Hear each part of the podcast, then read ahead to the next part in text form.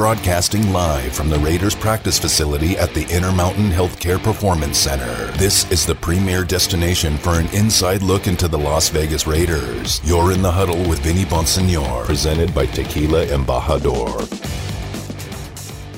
Technically, uh, OTAs and everything are still on. We haven't gotten any word that they aren't. We're preparing for that. Um, I would make a side comment that uh, there's a lot of talk out there that we don't need OTAs, that we don't need preseason games. And all I would tell you as an old man is that development of young players is key to the future of this game. We don't have any kind of developmental league anymore. Um, and I know certain veteran players don't really need OTAs like young players do. But I'm telling you, without OTAs and preseason, trying to get these young players up to speed at a certain level is really difficult. And all 32 teams are, are uh, going to play under the same rules. I completely understand and, and appreciate that. But I think that anybody that doesn't think OTAs and preseason games are critically important to the development of our youth um, aren't really looking at the picture correctly. You're in the huddle with Vinny Bonsignore, brought to you by Tequila Embajador, Raider Nation Radio 920 AM on a Thursday. And uh, that was Raiders general manager Mike Mayock talking um, about OTAs and offseason programs and the importance of them in developing young players. And uh, I had talked to Mike Mayock about this uh, at the Senior Bowl, um, and I even expressed my misgivings uh, to Mike Mayock about because I've obviously heard the same, you know, spec talk out there, uh, especially from veteran players. One in particular, J.C. Tretter. Uh, he's the president of the NFL Players Association, plays for the Cleveland Browns. And nothing against J.C. Tretter, uh, a, a, good quality veteran offensive lineman, uh, now um, deep into his uh, career, fairly deep into his career. And he's talking about, and I'll give you the quote. Um, to set it up, uh, this was J.C. Tretter last year talking about because as we all know uh, and remember, there were there was no off-season program last year. There were no OTAs. Uh, there were no conditioning periods. There were no mini camps. There was no rookie mini camp. COVID nineteen said no, no, no, no, no. Uh, none of that's going to be possible. All buildings were shut down across the league. You couldn't do the normal business, the normal off-season business in terms of the player development. Um, J.C. Tretter looking at the product that was on the field in terms of you know the level of play, the entertainment value uh, uh, of the game, said uh, we're out here playing during the regular season and playing pretty well and playing entertaining football. Why the heck do we need OTAs anymore? And uh, this is what he said I believe the changes implemented this season have demonstrated that we can put an entertaining product out on the field while further reducing wear and tear on our bodies. Uh, the Cleveland Browns center wrote in a newsletter released on Thursday. This was going back a ways, uh, um, late December. There's no reason for us to ever return to the previous offseason program. Uh, he went on to say, "We are the all right. We are the only major sports league with an off-season program. The most physically demanding sport is the only league that brings their players back for extra practices outside of the season. The argument in favor of these off-season practices is based on the assumption that players need reps during OTAs to develop and learn, while teams need the practices to gel." Yet the lack of OTAs this year demonstrated those theories weren't substantiated. Near and first year, new and first year head coaches had success. Newly assembled teams had success. Rookies stepped in and played at a high level across the league. Uh, we do not need to be brought in during April, June to practice against each other. It's simply unnecessary. To which I say, JC Tretter, I respect where you're coming from. As a veteran player, maybe you don't need uh, OTAs anymore. Maybe you don't need that anymore. I get it and I understand it, but I would love to go back a few years uh, to whenever J.C. Tretter was first coming into the NFL, and I'll check that here in a second. Uh, when your head head was probably spinning and you were trying to uh, make your way, get your feet under you, figure out what it takes to be a professional, figure out what it takes to be an NFL player. Uh, probably um, head was spinning and the confidence was, you know, uh, you're trying to, I'm sure you're trying to play it off as we all do in those situations, but I'm sure inside, like we all typically are, uh, am I doing the right thing? Can I make it at this level? I don't know. That guy looks pretty good over there. Am I ever going to be that good? And just trying to um, make your way as a young player. Okay, I'd love to hear J.C. Tretter back then talking about OTAs and whether he was saying, "Ah, we don't need this. I don't need this." I'm wondering if J.C. Tretter was saying that when he was a rookie. I don't need OTAs. I don't need this development uh, uh, uh, process right now. I'm, I'm, I'm, I'm fine. I'm good. I don't need it. I, come on. Yes, you did, and yes, they do. And now, especially, now, especially with training camps condensed like they are, practice time condensed like they are. Great, good for you. You were able at this point in your career to successfully take the field and play well. Uh, a lot of players did as well.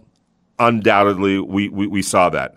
Um, however, to say that rookies across the league were uh, playing at a high level. I didn't see that all the time. Uh, the Raiders, you know, had some rookies that struggled throughout the process. A lot of it was because they weren't able to get into OTAs, and and especially on a young defense uh, and young defensive players trying to get it together on the fly without OTAs. Uh, that was that put them behind the eight ball. It flat out did. And I think that you're doing a detriment as the NFL Players Association to think about to think so with, with, with such a short sighted um, lens because yeah, for veteran players, heck, I covered the Rams. I saw um, Aaron Donald just skip in contract disputes, OTAs, mini camps, entire offseason programs, entire training camps, and walk onto the field day one, season opener, and dominate, and go on to win multiple NFL player defense, you know, defensive player of the year awards. That's great. Aaron Donald is an outlier, and he was already well established by that point in his career where Aaron Donald doesn't need all that. And not to mention the fact that Aaron Donald, if you go watch his workouts during the offseason, his personal walkouts, workouts during the offseason, are even harder than they would be uh, in, in, in OTAs. But there aren't as many guys, there aren't that many guys that are working to that level or have that level of talent to begin with.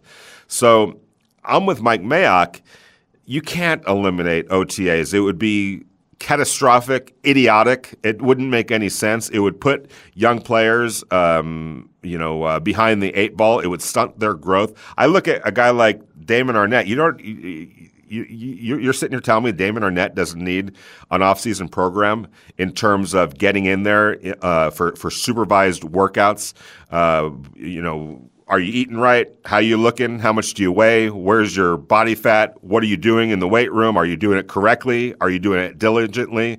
Um, we saw uh, Damon Arnette last year get hurt on multiple occasions, not just with the hand, but he had some concussions. I thought there were some fundamental issues going on. To be f- perfectly frank, I thought that you know he looked awkward in some of the tackles that he was making and reckless, not because he's a reckless player.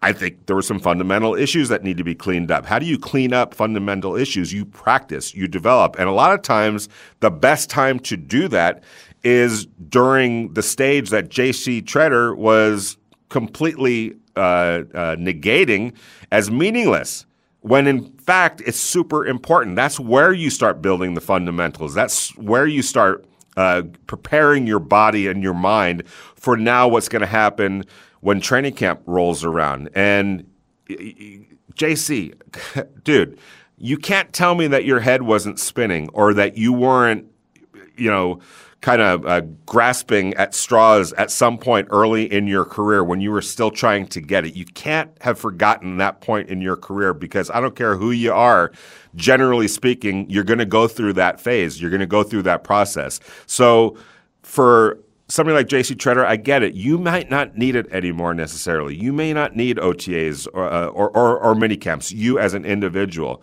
But if I'm you, I'm looking out for the next wave of players, uh, especially as the president of the Players Association.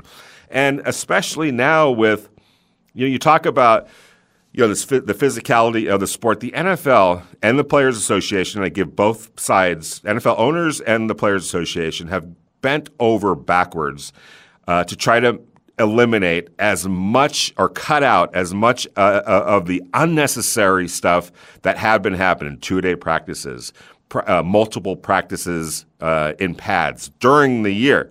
Hitting, scrimmaging uh, in a way that was that, that that that practices were almost as physical as games. Obviously, you can't do that. They've eliminated that by unbelievable levels to the point where yeah, maybe um, you know, m- maybe there's it's it's come at a bit of a detriment. I look at tackling. Talk to people around the NFL and ask them about tackling and the level of tackling uh, and the precision of tackling and the effectiveness of tackling right now. It's gone down. It was, and if he wants to talk, J.C. Tretter wants to talk about not having any offseason. The tackling last year was atrocious across the NFL. You can't tell me that there wasn't a direct correlation between the the the uh, poor tackling and the fact that this was the most unusual offseason and training camp that the NFL has ever seen. You just can't do it. I don't believe in that kind of a coincidence.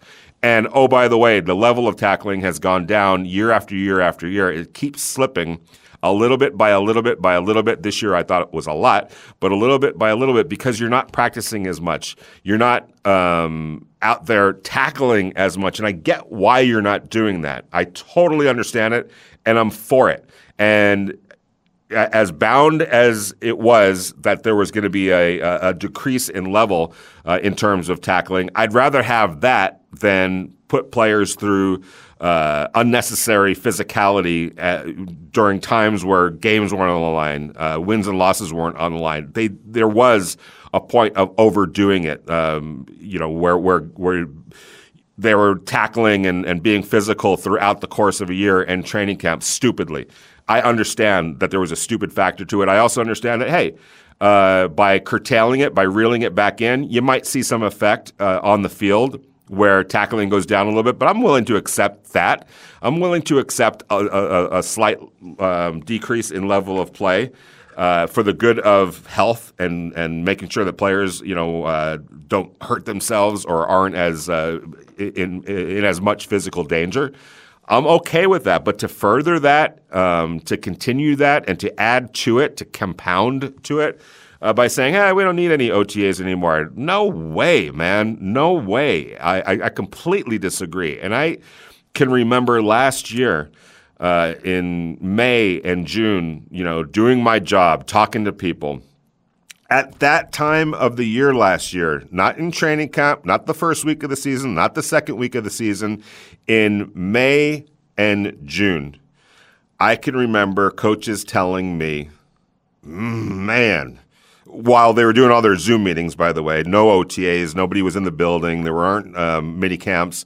Uh, you weren't able to uh, get get players into the building to develop them as a team and as individuals, uh, behind the scenes, away from the cameras and microphones and all that, just doing the work that you normally do during that time of year. I can remember coaches telling me this is really going to hurt us at some point. Us being the Raiders.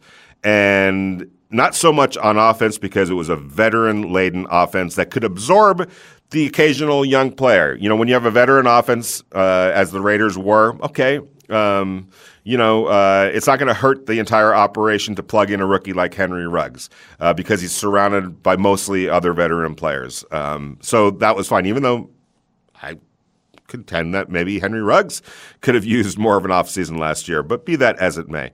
Uh, it was a veteran offense that was able to absorb the young player, even without OTAs on that side of the ball. They were going to be in pretty decent shape because it was a veteran team. I'm talking about defense. I'm talking about coaches looking at the age level of that defense after you know that days Zoom meetings, but not being able to actually see them on the field or physically see them and talk to them other than on Zoom, let alone getting them out on the practice field, going, oh, man, this is this is this this is going to catch up to us. We're relying on so many young players. This is going to hurt, and sure enough, uh, it, it, it hurt. Uh, we're going to go out onto the Raider Nation uh, listener line. Uh, Raider Ramon, the witch doctor, is on the line. How you doing, man? Hey, what's going on, Vinny? Doing good, uh, brother. Just wanted to add something. You know what I and give you a trivia question. Uh-oh. Uh uh, So we got money on it? would- huh? We got some money on this one or what? No, but you know to let everybody know that your research is real and what you do. Um, do you know what I would like for my uh, free agency uh, Raider uh, draft or hire uh, as far as the next um, uh, player to to add to the team and, Who's- and help the team, you know, move forward. Who's that? Uh, okay, I will give you the trivia question. He's 6'5", 290, almost 300. It depends on if he's working out or not. He's an absolute baller. Uh, he grew up in Bakersfield, just like Derek Carr. Um, he is a free agent. He is a DF, D, uh, defensive end. He had, I think, 11 sacks last year. Uh, and he grew up a Raider. He's a straight Raider. Who am I talking about? Oh man! All right, what team did he play for last year? no, we can't give you that. All right, give me uh, initials. How about initials? Oh, come on. L Dub. L Dub. I'm sorry, L. L Dub. Standing for W. Well, I know Leonard Williams. Uh, yes. okay. Ding, ding, ding, ding, ding. Leonard Williams. Yeah, and you know, I, I think the I, dream come true if the Raiders uh, hired him. Oh yeah, I mean, I it, we'll see if he hits the open market. Uh, I've got him in the. Um, chances are he's not going to be on the open market because uh, I figure the the New York Giants, after trading for him, uh, aren't about uh, to let him, you know, escape their grasp. They've got the uh, franchise tag that they could utilize. Um, they could sign him to a to a free agent, you know, an extension, I should say. Um, but no question, if he's on the open market, that is a player that if I'm the Raiders, if I'm the Raiders, if I could get uh, at, at a free agency with a Leonard Williams and a free safety, uh, one of the premier free safeties, and I think that because there's so many good free safeties in this free agency class, you're going to be able to get a bargain. Um, You know, because there's just so many multiple players uh, at that position. So if you could get away, if you could get out through free agency with Leonard Williams, and let's just throw John Johnson's name out there. That's my guy. yes, so I was about to say that. Your guy from the Rams. yeah, That and would be an early Christmas present for me. There you go. there you go. Well, uh, I'm sure Mike Mayock and Jon Gruden and this Raider organization would love if the offseason, uh, you know, uh, if just the free agency period, uh, you know, ended or not ended, but but uh, was, was that, that was the foundation of their free agency period was Leonard Williams and Leonard Williams and John Johnson. Because if you do do that, then all of a sudden you're flexible now uh, in the draft. And here's the thing: I don't think, uh, as opposed to you know, um, recent history, the last couple of years, I don't think that it's not these massive holes that the Raiders need uh, to fill. What needs to happen is players that are already in place, young players that are already in place, need to get naturally better, uh, which as I look at this roster, um, I think Clelin Ferrell's going to get better. I think Maxx Crosby can get better. Leonard Williams. He's only 26. Yeah, that and that that's another thing. Uh, no more old player. Yeah. Uh, and and and and John is only 25, 26 years old as well. So those are the Yeah. that's the age that they need to be that's the age and level of player that they need to to be looking at. Now, granted, because there's going to be a lot of veteran players that hit the open market uh, because of you know salary cap um, purges ar- around the league as teams try to get under the salary cap. You're going to see a lot of veteran players that are probably above that 26 age. But if you could get a player that can still play at a reasonable price, it, it behooves you to look at that market as well, not just that top tier, um, you know, free agent group of the Leonard Williams and the Dalvin Tomlinsons and the uh, you know Yannick Ngakoue's and the and the Justin Simmonses and the John Johnsons and and, and the I Marcus think- Mays. I think Leonard Williams is better than Ngakoue. Uh, I agree. Bigger, faster, and uh, I think younger, if I'm correct, has more moves. You know, he has better moves than him, and he's a Raider. He's from Bakersfield. You know, when when I uh, Leonard Williams was at USC when I was uh, when yeah, I was still in Los Angeles. USC. Exactly. And I, I, I could still hear um, coach, uh, the LSU coach. Uh, I'm just drawing a blank here. Um, oh my gosh. But the, the, the, the, current LSU coach, if you could help me with his name, uh, he Ed was Orgeron. Yeah, Ed Orgeron, Coach O. And uh, he used to always he loved Leonard Williams. He was his defensive line coach. And uh, Lenny, he used to call him Lenny. Lenny, Lenny's so good. Lenny's a, Lenny's a good player. Oh, Lenny's going to get after him. So I know Leonard Williams from back in those days, uh, which weren't all that long ago. And you're right, he's a young player. I think he's better than uh, Yannick Ngakoue. I don't think the Raiders uh, would bat an eye if they ended up with with Ngakoue. Uh, I don't think he's the natural pass rusher or disruptor uh, that that Lenny is, but that's uh, that's part of the reason why dubious that Leonard Williams actually hits the open market because he is so good and he is such a disruptive force. And what I really like about Leonard Williams is you could play a multiple. Uh, he could play inside, he could play outside. Um, he's a guy that is going to help. If he's here with the Raiders, he helps. Um, you know, Clelin Ferrell. He helps uh, um, Maxx Crosby. You know uh, in addition to, um, at times in lieu of. I mean, that, that, he's just a guy that can make a huge difference.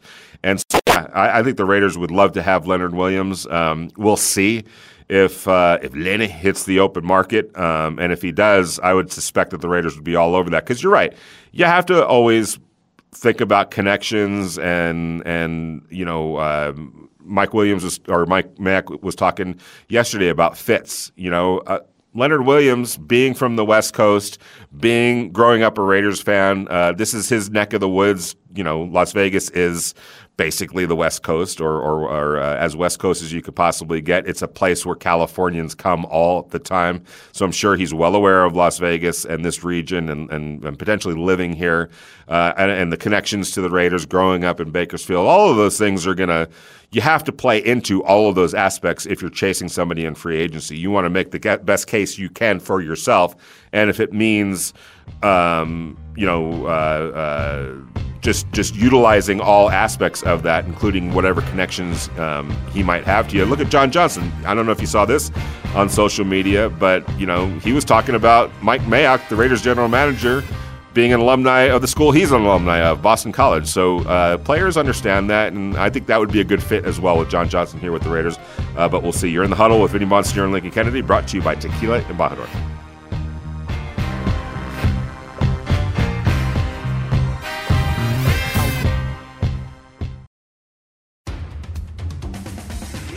No one gets you closer to the Las Vegas Raiders. You're in the huddle with Vinny Bonsignore and Lincoln Kennedy.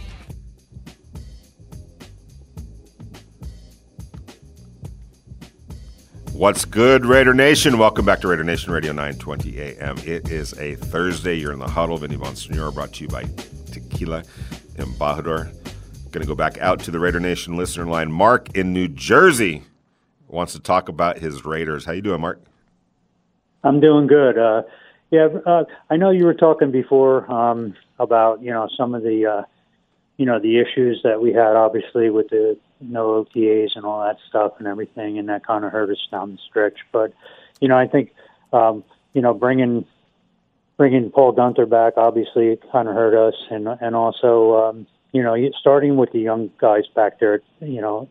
In the secondary, so ultimately, I think that possibly cost us, you know, um, you know, a playoff this year. So, you know, when they had guys in camp like, you know, Mukamura and, and Randall, they decided to go that route. So I think so that that thing really worries me. And I know this year they're talking about getting rid of a lot of the uh, offensive linemen, and uh, I still think that they really need to worry about that side of the ball too, because even though that they're okay. You still not you don't want to give up on that part or not make that a priority. And uh, you know, let's get let's get uh, Gus Bradley a chance here and and let him build this defense so we don't have that collapse again because we we can't go through that as a fan base. And again, I mean, hopefully they learn from it. And I know they were close last year, but you know they need to do a better job you know, down the stretch. I think that's what we need to see. Yeah, no question. And and um, you know, and, and, and I think that the defensive issues were it was an issue all year long. Um, it just it never gelled. It never came together. Uh, it looked disconnected uh, at, at various times during the year, critical times during the year. There were a few, um, you know, flashes for sure. Uh, I thought they played well, um, at least early on against the Kansas City Chiefs in Kansas City. Make what you will of the Cleveland Browns uh, game. Uh, I was there. It was one of the craziest weather days I've ever ever experienced. So I think the weather played a factor in how both defenses played. Uh, the, the you know Raiders were able to eke out a win uh, in that game, um, but overall, the Raiders defense just it never took hold. Uh, you never felt comfortable. You never there was never a period of time uh, sitting up in the press box where where, where I was um, that you that you had any like that you felt good like they were going to make a play. Um, like who and, and I remember just talking to some of my colleagues who's who who's going to make a play uh, on on this defense right now? They just weren't ready to do that on a consistent level and on a high level. And on top of that I think um, you know part of that is is just was just the youth of the of the team and and you know guys just not um, coming together as a unit. Uh, and, and that was as big to me as, as anything else. I just never felt like the unit was connected throughout the year. I felt like watching it, uh, there was confusion. Uh, there were guys that were not on the same page. Uh, there were there were times where you know you had defensive backs uh, in two different coverage looks on the same play. Um, you know, and that's just a, a sign of one or two things, or maybe multiple things. The message just didn't seem to be getting across from the staff to the players uh, uh on a collective uh, basis, and um, and either that or players just weren't getting it. Maybe it was too. I don't know. Maybe it was too complicated. Um, it, it, certainly looked like somebody like a, a Cory Littleton, uh, definitely a veteran who's played in a Super Bowl and playoff games and big meaningful games and come up with big plays in big time games. Um, he just didn't seem comfortable, and I don't know whether it was. Uh, the lack of offseason, the lack of uh, the, the, the, inability for him to get to know his teammates and gain trust and develop chemistry and confidence in each other. Um, if that was the case, or if the Raiders staff at that time was asking him to do too much or more of what he uh, isn't quite as proficient as compared to what he is proficient. You know, it was all of those things. It was just a big combination of all of those things, uh, which is why um, and I hate when guys have to get fired. I don't like it. These are human beings. They get to, you get to know these people.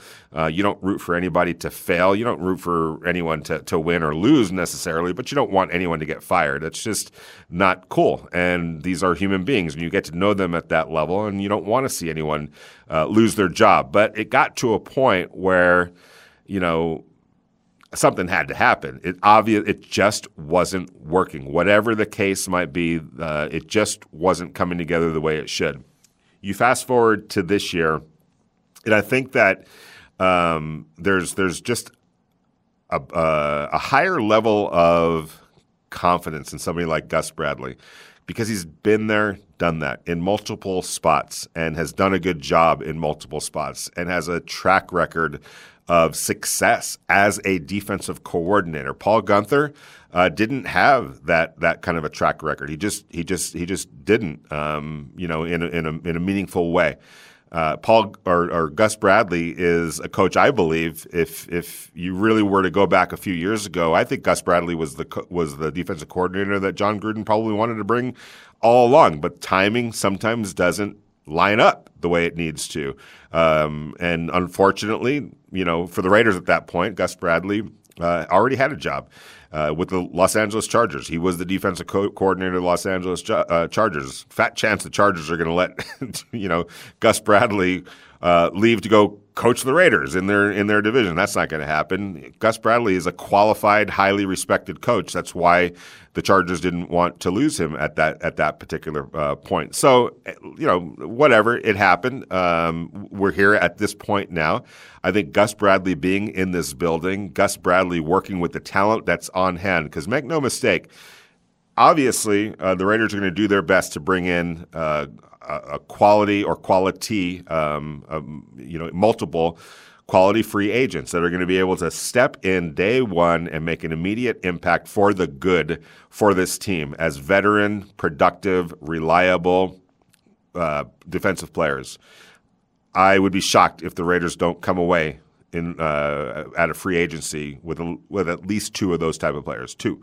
And I think that where they are in the draft, whether they draft somebody or use that draft pick um, or draft picks to go get another veteran uh, defensive player, I think you're going to see that as well. That uh, you're going to see somebody either at the 17th pick or that pick used to go trade for somebody, another uh, day one kind of a defensive starter. So good chance the Raiders will be looking at, I would say, three new starters, uh, at least three new defensive starters next year. And the hope in the building, obviously, is that uh, at least two of those are going to be free agents that have a good chance, two or maybe even three, that have a good chance of just making an immediate big time uh, impact. But all that said, what the Raiders really need is for Damon Arnette, Trayvon Mullen, Cory Littleton, Nick Kwiatkowski, uh, Maxx Crosby, Clelin Ferrell, Johnathan Abram. They need those guys, the carryovers, the guys that are have been here now for a year or two, um, to come back ready, prepared, uh, and in position to take a big step forward. Because if that happens, then it just accentuates the newcomers that they bring in through free agency or the draft. If you can marry those two concepts of guys just getting better from last year to this year and add impact players, a couple, three impact players that are going to be able to perform at a high level. I, am not exaggerating when I say this defense would be in position to make the necessary step forward. If those two things happen, and I think system, philosophy, teaching, coaching, communication, all of that comes into play as well. Uh, so Gus Bradley's defense, his style, uh, the teachers that he has brought with him, and I add Rod Marinelli uh, to that group. You know, I think Rod Marinelli. You know, obviously he was part of the defensive coaching staff last year.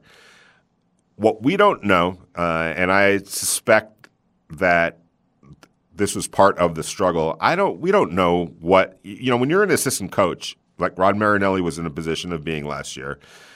You answer to your boss, and last year the boss was Paul Guenther. Uh, there's a reason why there's a chain of command. You know, for the defensive coordinators making the decision, everyone else is making suggestions. There's a huge difference between the guy that makes the decision and the guy that and the guy that's making suggestions. you know, slide over. It's sometimes it's just a matter. You look at the NBA. Sometimes it's just a matter of sliding over one seat over, and all of a sudden you're the guy. You go from the guy that's making suggestions to the guy that's making the decisions. It's a huge jump, even though it's only measured in inches. But saying that, a guy like Rod Marinelli is respectful enough and understands enough uh, the chain of command and how things work. That if Paul Guenther is telling him this is the this is what I want you to teach your defensive linemen.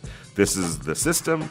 This is the technique. These are the fundamentals. This is how I want them to line up. This is what the attack points. Uh, this is what I want you to do. It's his job, Rod Marinelli's job, to carry out those orders and teach those to his players. Whether he agrees with it or not, that's his job. I kind of think that there was probably a little bit of disagreement on certain things, but forget it. That's that happened. I think under Gus Bradley, there's going to be more agreement, more consensus, more being on the same page. And I think you're going to see the defensive line play better as a result. And I think Rod Marinelli, who got a lot of blame last year for how that defensive line played, even though there was some progress uh, by some guys, but I think that that has a chance to change, and you're going to understand and see why Rod Marinelli is still here and what makes him a really good coach in a system coaching under a coach that I'm sure there's a lot more agreement uh, and a lot less maybe disagreement. You're in the huddle with Vinny Bonsignore and Lincoln Kennedy, brought to you by Tequila and Embajador.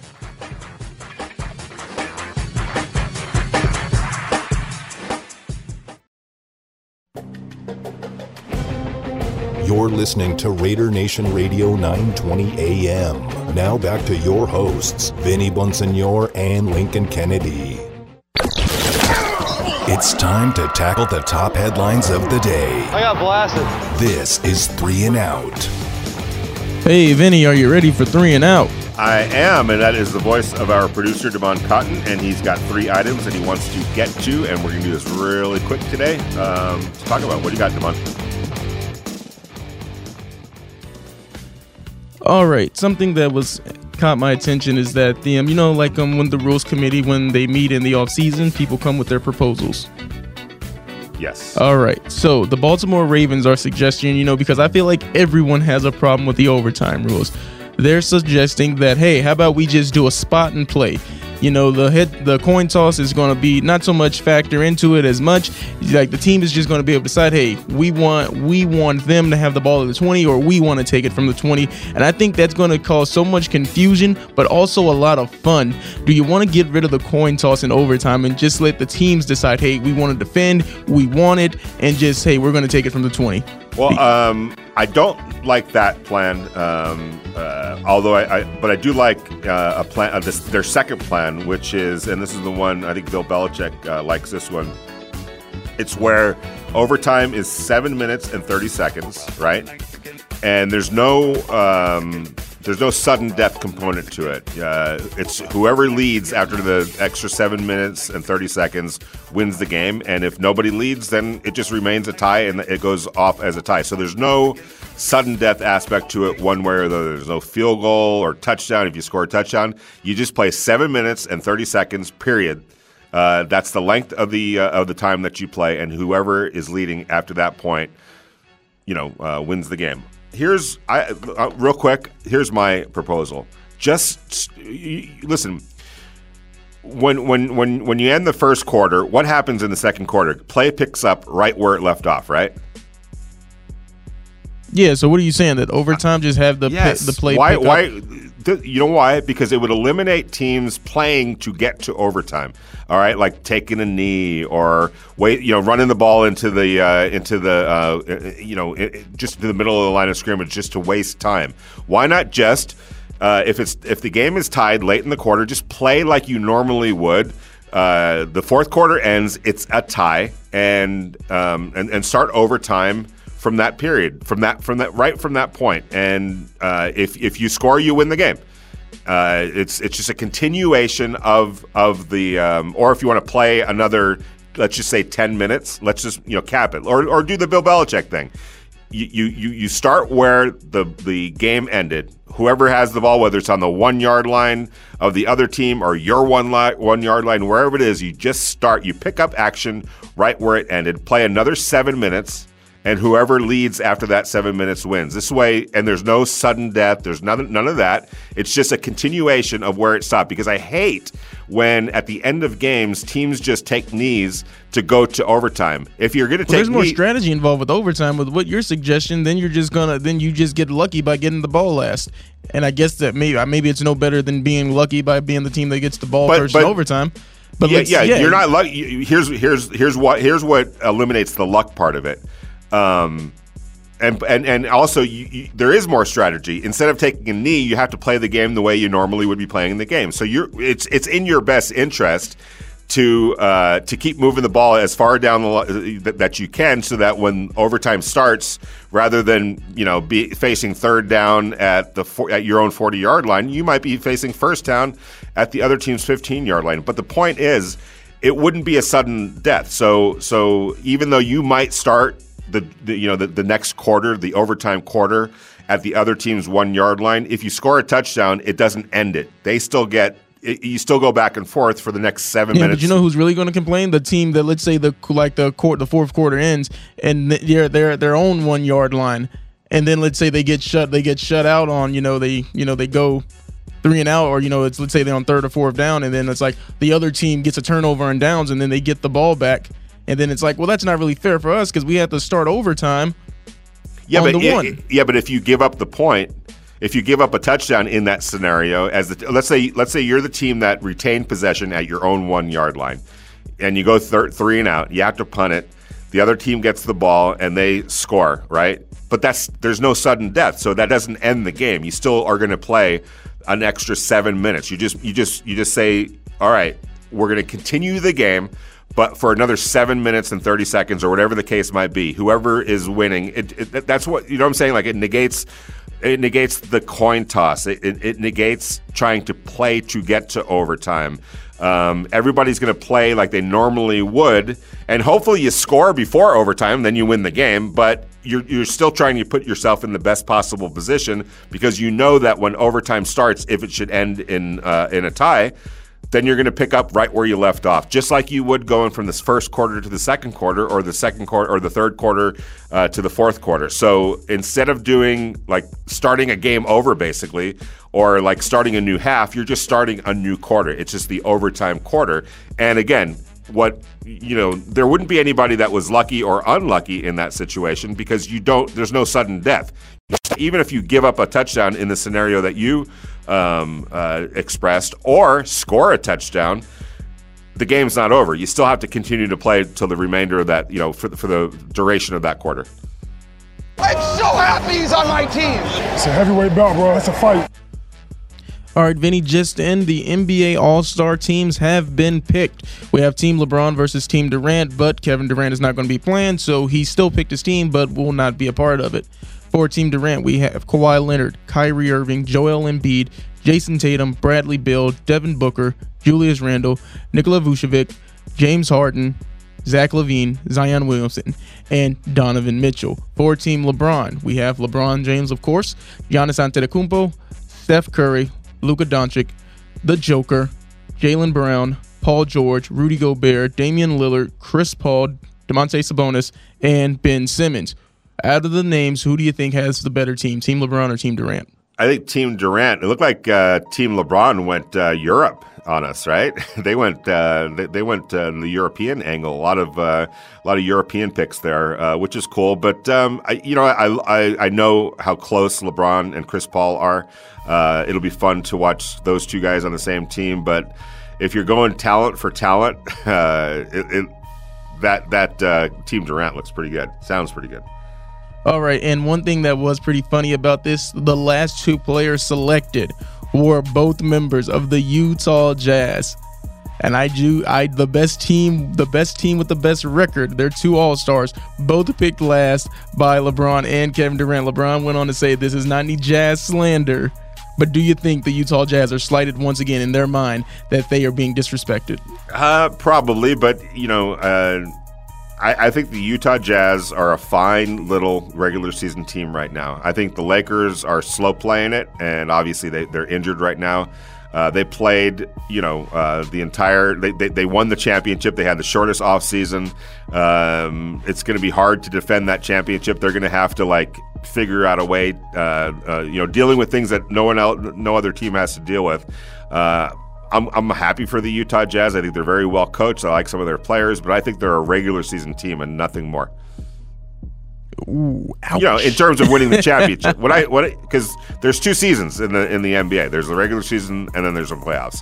It's all about uh, you know you you you you you work in Los Angeles, you grow up in in Southern California, you understand really quickly that it's all about what happens in the playoffs and in June specifically. So um, you know uh, I've seen many, many, many, many teams have good regular seasons, and it's fun and it's entertaining. And Donovan uh, Mitchell is a really good player. Uh, they've got talent. It's a fun group to watch. Uh, but you can sometimes tell and detect that team that's just, you know, raring to go, ready to roll, having a great uh, regular season, but it's dubious that they're going to get it done in a major way. They may they may win a series, uh, but in a major way, uh, come come the playoffs, I don't. I'm not. I'm not buying the Jazz right now. All right. Well, that's going to do it for us. So uh, wrap it up. All right. Well, uh, I just want to say thank you to the callers as usual. You're why we do this. Keep it coming. We'll be back at it tomorrow, 4 to 6 p.m. in the huddle. Vinny Bonsignore and Lincoln Kennedy. Also, shout out to Damon. D- Damon. I keep saying Damon Arnette because I write that name so many times. Damon Cotton with D M O N Cotton, uh, our great producer for uh, making us sound good and making us look good and uh, everything else uh, over there at home base. Appreciate you, brother. Uh, we'll talk to you guys tomorrow, 4 to 6 p.m. in the huddle. Vinny Bonsignore, brought to you by Tequila Embajador.